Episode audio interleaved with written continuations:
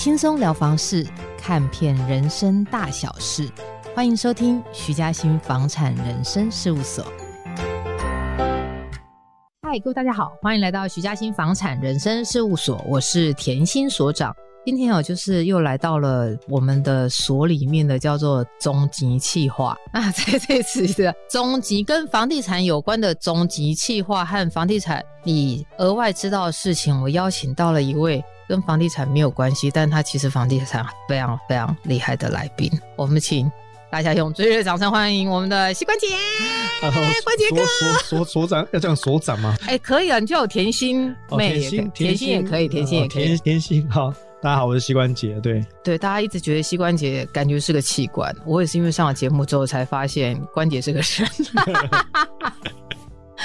欸、如果有看电影的朋友，你一定知道，就是我们国内有一位非常知名的影评人、哦、然后他自己同时也是影评人理事长吧，也是首届理事长。我们、哦、对，我们首届理事长，现在现在总算可以退下来当副理事长了。对了，哦，是是是，但你会不会到时候又变成又变回理事长？不要不要不要，我们要把那个机会留给年轻才俊，我们只是帮忙先开国。做好一些杂事，然后然后后面希望接棒的青年才俊或者是更资深的人都能够在影评人协会里面做得更好，哦，更有影响力。讲出这让我觉得内牛满面的，有那么夸张？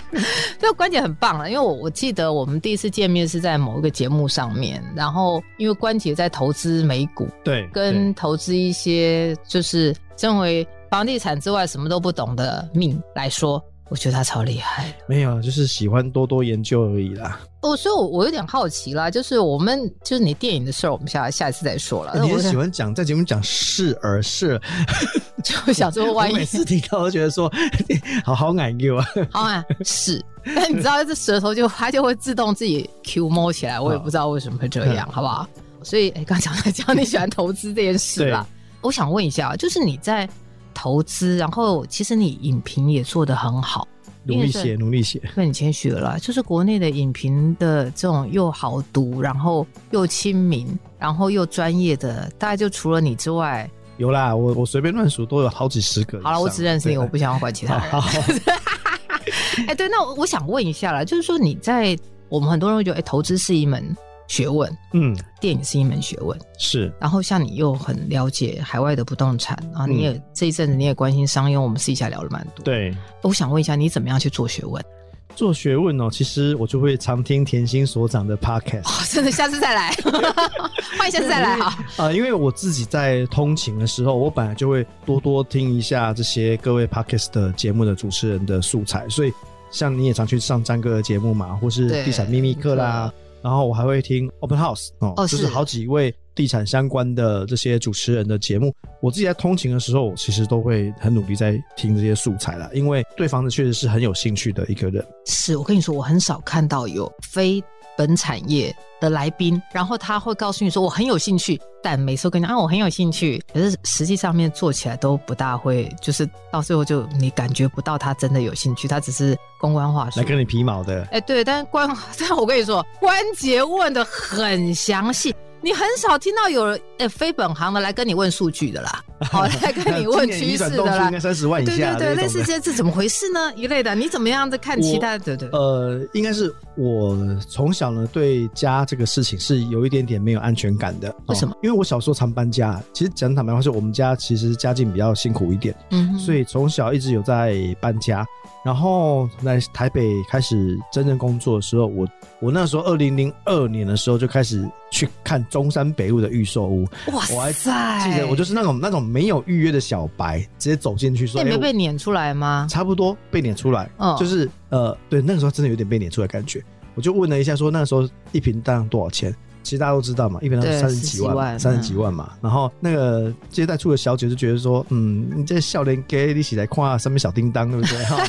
我就很快就被撵出来了。然后我就想说，哦，好，买不起。可是其实我大概零二零三年看过几次被撵出来之外，我那个中山北路跟林森北路那边的很多小套房我都看过嘞，什么小市哲哉、什么挖沟的我都有去看。哎、欸，你是因为那个林森北路的房子香香的关系吗？还是因为总价的限制？是因为对，其实一来是总价限制、嗯，二来是因为那个时候我住在西门町，哦、我住在西门町，所以我就近会看到了就是这附近范围之内的，而且因为我那时候住西门町，西门町没有什么新的建案啊，没有啊，真的，你自己会讲零二零三其实没有什么新建案，是，对，而且西门町它零二零三的时候它发展没有很好，是，它就是一个准备要走入下坡，大家觉得西门町快要完蛋的一个状况，那个阶段那个阶段是这样子、啊、所以那时候当然就会看中山跟林森那时候一些 新,、嗯、新建案。后来我搬到内湖之后，我是零九年搬到内湖的，那我其实搬到零九年搬到内湖的时候，我那个时候我也在看很多内湖的房子，哇塞，我就是所谓你们这种口中就是觉得应该要买不要租的那一种人，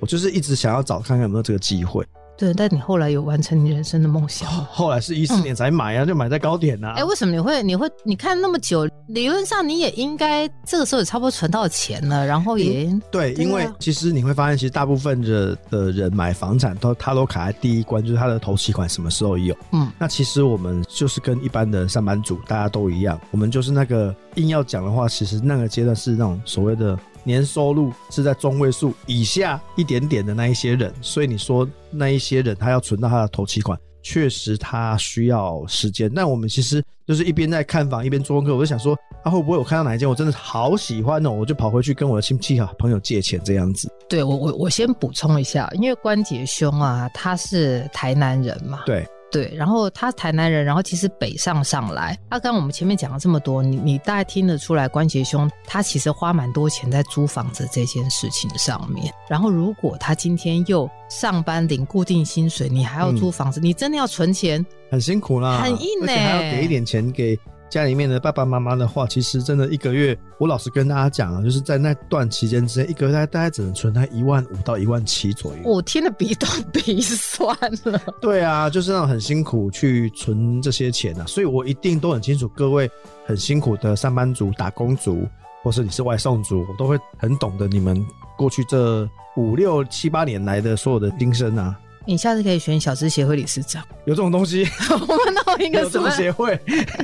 欸、那我问一下啦，像你后来你刚刚说你十四年终于买到房子了嘛、嗯、因为等于我十四年总算存到两百万的意思啊。哦，那像说起来你那时候是买成屋吧？对，买成屋没有错、哦、但你看了那么多预售，是被撵出来之后觉得不送，我还被预售。其实我看预售之后零二零三那几年有看预售、嗯、后来大部分看到的都是中古屋居多，是那个时候新想法确实是没有想到要先去看预售了，因为可能早期有被预售撵出来的经验，所以就是一直不太敢踏进去那种地方、啊、可是我要我要讲个让你安慰的事情，因为你知道零二零三有很多建商倒掉然后我有大前辈已经是产业老司机了，还被建商倒过，就是付了，真可怜呢、欸，就超就没办法，所以这个希望可以让你获得一点小小的安慰。不会，那拜托，在在销售中心大部分都买代销、哦、是啦啊，所以我我想问一下啦，就是如果说，那你后来你你房子你就买在，我买在内湖，买在内湖啊，大概面大概多大？然后呃，十七十八坪左右。那、啊、也不是，啊，你当初怎么会买它？啊，因为那个地边的那个阳光很漂亮，风景很漂亮。所以觉得哎、欸，我自己在那边工作，我等一下可以给你看照片了，就是觉得那个画面很漂亮、嗯、而且因为那时候一个人住嘛，所以就觉得我会买那种大套房啊。对啊，对，我我觉得一个人住这种大套房其实很舒服、欸啊、特别是如果说像关杰兄他要经过，就他自己有很多的文字工作，对，就是你在家工作说哎、欸，觉得阳光明媚，然后呃，我就刚好在一个窗台那边在写作，就觉得哎、欸，心情是蛮愉快的，加上那个时候、哦，手边的现金，其实老实说啊，就是你刚好存到两百万，你大概就省就是买一千万的案子嘛，哎、欸，差不多，哎、欸，你你算是超的很矜持的人呢、欸，是，就是多五十万都不行的那一种。对，你你这个关节这件事情呢，你听他从过去到现在，你大概就知道这个人不会出什么财务乱子，因为他真的很安全的人。我基本上就是很努力在做好自己的现金位置，嗯、然后也会很谨慎去控管每一个投资的风险在哪里、啊、所以我其实一入行没有多久，我就把自己的保险买好买满，就是我先觉得说、欸、假设我今天真的有什么任何状况的话，我的家人绝对是不用替我烦恼的，所以我第一件事情其实是做这个事情。哦，对，然后顺便告诉大家说，关杰兄已经结婚了，而且有一个三岁的小孩，大家不要再有任何妄想，没有办法，没有没有这样会断掉你的女性粉丝吗？没有没有没有没有、欸。你要这这年头要找一个正常的男人，然后他，你不要说正常男人，你不能这样讲。好好，对不起对不起，就是性性取向。的想法这样子，你要这样说，对对对，是就是找一个就是宜室宜家的好男儿不是那么容易的，就但不好意思，你结婚了，我们就就破不要破坏你。哎、欸，可是你前一阵子跟我聊那管委会的事，然后我们有时候私底下会聊房地产的事情，就在、嗯、在线上，你说你那管委会怎么回事？我们想到现在，我这里其实也跟田心所长聊过，就是全台湾所有的新成屋刚交屋完之后，然后会转到管委会手上的时候，是我们现阶段就是在面临管委会跟建商在点交公社这个阶段。哦，所以关节兄你已经换关节，你从十七十七坪的小关节换成大关节啦。哦，对，我就是后来二零一九年买另外一个预售屋啦，欸、很棒很棒。我二零二零二二年住进去的，对。哦，很好哎、欸，这样你也住了三年多，让起来应该很不错啊。主要是我原本的小大套房没有办法住到太太进来啦。是是是。东西我那时候其实我本来有幻想说，如假设我未来的另一半东西不多的话。是可以挤进来的，是谁准你有这种幻想？对，我发现我的幻想就是 out of my mind， 对、oh. 对，然后就因为那个房子处理掉，嗯，所以才买预售屋，买那个案子。哦、oh, ，是是是，对，中间刚好也有一个这个阶段。然后当然管委会的问题就是，因为我们没有人会天生下就会做管委会的，没有，老实说没有，一切都是很多经验的传承。我们也是要去东问西问，然后公共。建设的点交，我也是跟大家一样小白，我哪知道那些东西，比如说机电的点交、消防的点交、土建的点交，很多方方面面要去看的东西。然后建商的想法跟你的想法不一定一致，管委会里面的成员的想法也不一定一致。那这个时候大家怎么去拿捏一个共识，去跟建商可以去谈点交这个事情？而且我发现有个很有趣的事情，嗯、就是双北大概百分之将近八成的新屋在落成三年内尚未完成公社点交，是因为关杰兄讲这件事情哦，你没有进去管委会做，你不会知道管委会的水有多深。而且关杰兄当的是第一届的，我当了两届了。哎、欸，对、啊，但你不是从交屋的时候就是管委会的 member 吗？对对对对嘛，第一届的坦白说很辛苦，超级辛苦的、啊，好、哦，现在起万事起头难呢。对，什么鬼东西你都要弄、no, 你你说三年没有点交，这还算客气的。我有一个朋友、嗯、他。住在基隆某一个造镇案，我有听说很夸张的啦， 有, 有些案子都搞了快十年都还没有点交、欸、对，该案十年还没点交。对，我真心觉得这个这种一些弊病是应该赶快能够是不是从下一个世代可以好好处理完毕，比较没那么容易啦。但那那你们像机电这东西，你本身也不是学机电，你不是学传播的吗？对啊，对啊，学机电，那机电这些东西你怎么处理？后来我们先交给第三方的验屋的单位来帮我们验一些状况、嗯、那当然消防机电类照合约的规定，它其实建商是要全数修复的，是，所以确实建商在这个部分它没有没有靠腰是这样、啊、它没有含扣啦，它就是乖乖要去、哦、去做完它、哦、大概我印象好像应该完成 百分之九十七到百分之九十八 左右、嗯、哼。然后因为土建类的，它建商宣称这个在点交项目上其实并没有规定说一定要怎么样，因为土建有很多主观判断的东西，对，但是我们还是会认为说，比如说外墙有些瓷砖它确实有浮凸，它确实有污垢，确实怎样，然后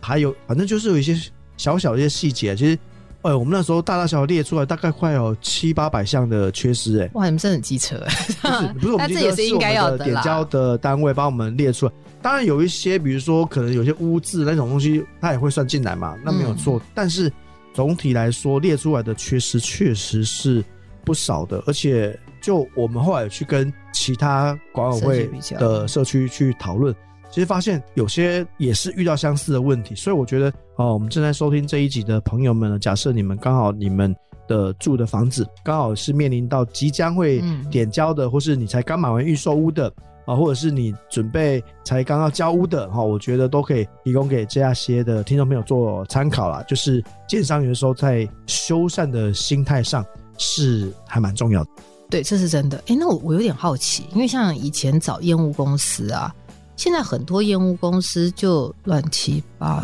糟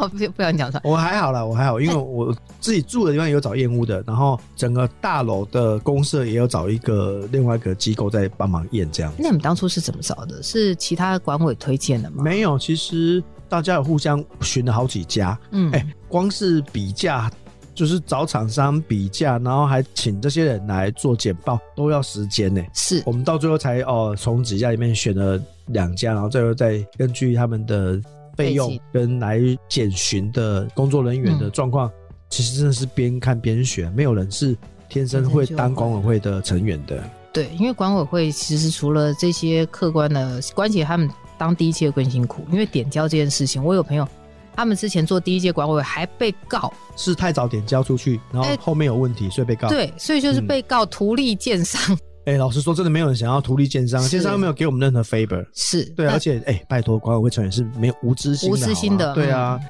欸、光是开会那些时间，那一个月就是让两三个小时、欸、我们还有一次跟建商开会从那种七点多开到快十一点的、欸、我天，见面谈都不一定这么长、欸、对，总之对，而且还有可能还会面临到火爆的交战场面等等等都会发生的、嗯、所以其实我们刚刚提到业务公司了，业务公司 我, 我个人提供一点小小的给各位做一个参考，就是如果说你今天像关姐一样成为了一个第一届管委会要负责第一届跟第二届，对对，负责要点交的人，我们非常建议公社你最好找一个信得过、有知名度、口碑的业者。其实现在厂商现在市面上很多这种单位了，对，你就让他帮你验，不要说别的机电你自己会看吗？不会，谁会看、啊、而且超好笑的就是第三方帮你验出说这个竣工图跟之前递交的是不一样的，然后递交到建管处的是不一样的，然后我们请建设公司在补的时候他还补错份，就是其实这种竣工图啊来来回回之间啊可能大家改来改去的、啊、老实说我们不是专业人士啊，我嘛看不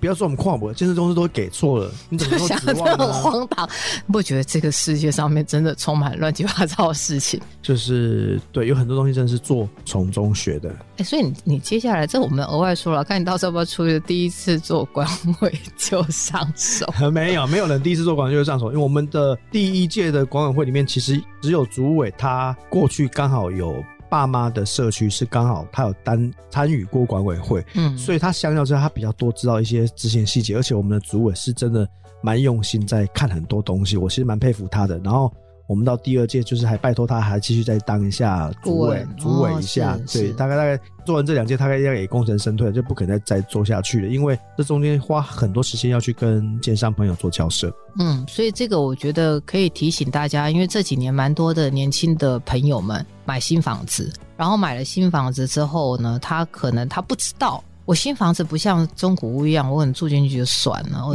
顶多装潢弄一弄、嗯，那如果说你是预售屋，你变成成屋的过程里面，你会有一些公社你需要去做点交，对，然后这个公社点交因为它牵涉到整个社区里面所有人的权益，对，所以你你很早完成点交没有问题，但是你很早完成点交之后，你后续拜托你不要出问题，因为出问题之后你的责任是在管委会的身上，所以这也是刚刚所长提到说为什么会有住户来告管委会，就是会发生这次这种事情、嗯，对，然后跟建商之间的那些谈判的过程确实是需要一些技巧的，因为在管委会里面一定有人比较主战派，有人比较组合派，然后我们这个案子里面还好就是建商完全没有任何的代表在这个管委会里面，所以因为我有听过有些管委会里面就是会有建商的代表的人进来，他会借中运作一些事情等等等。对，那还有我们这个案子其实建设公司一开始就很表态说只要是管委会做的决议基本上建商都是附和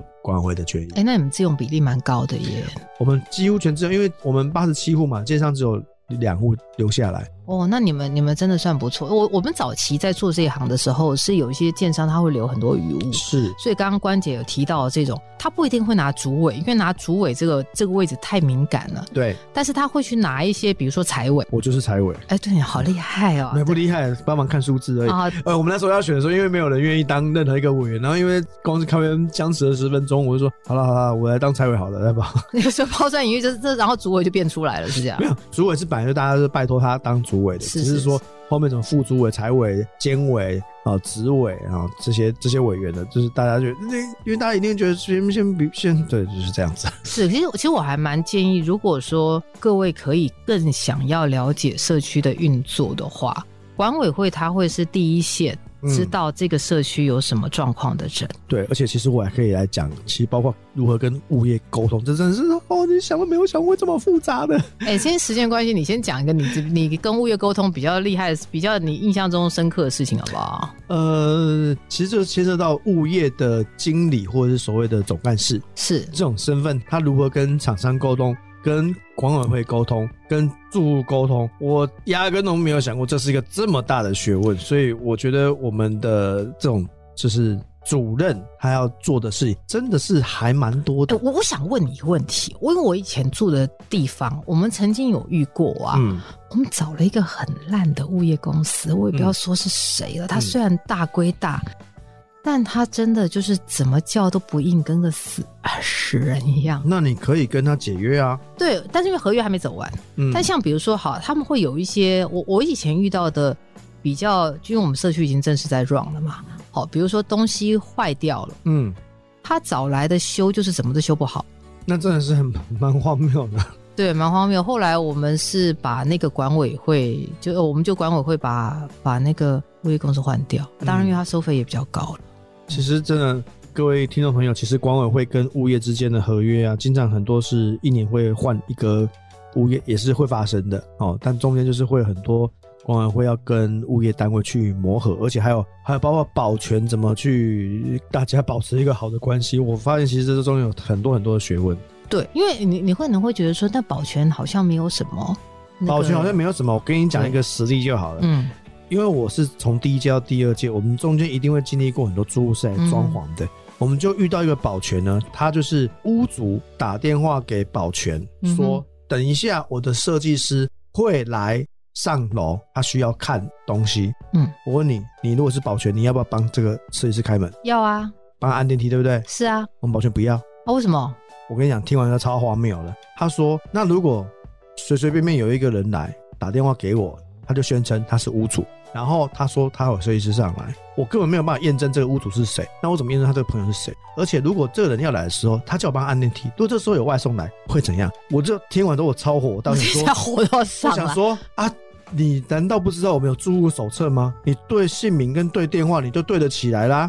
是啊，屋主是特别打电话给到管理中心，希望你帮忙让设计师可以进到大楼里面，他要上去丈量，这有什么问题吗？他不是上去 party 耶、欸、那就算有外送来，我在门口等个十秒钟到一分钟会有问题吗？我们社区是需要你开车到电梯两百公尺吗？不可能啊。啊、那你准备你们这次换掉那个保全啊？我觉得这是因为有些保全真的相当特别，就我这想不通啊，为什么你会这样想？这是完全落实了阎王好见小鬼难缠的这个逻辑。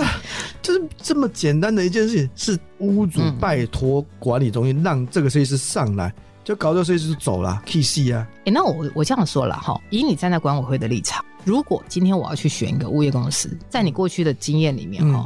我们刚刚分了两块，因为点交大概我们最后的结论就是你找个点交公司来处理它，大家 comment 一下，然后叫建商修、哦、这个可以，我觉得这个接下来我们以后可以再讨论。嗯，你管委会的立场，嗯，如果今天我是一个什么都不知道的小白，对，然后我们要换物业公司了，嗯，你会建议他有几个东西要看，有哪一些客观的呃条件你会提醒物业公司的、呃、老实说啦、嗯，因为物业公司基本上到每一个社区都是委派他们合作过的一些管理人员，嗯，然后保全单位呢怎么 coding 的老实说不知道，而且他的过去不代表他的现在啊，这是真的，这是真的。他过去有管理过很厉害的、嗯、呃好的社区，也不见得他有办法放到一样素质的能力到你这个社区、嗯、是。所以老实说啊，这个真的是有一点走一步算一步。我坦白跟大家说、嗯、他就算告诉你这个人有多么好，他过去管理怎么样，他到你这个单位之后他会变成怎样没有人知道。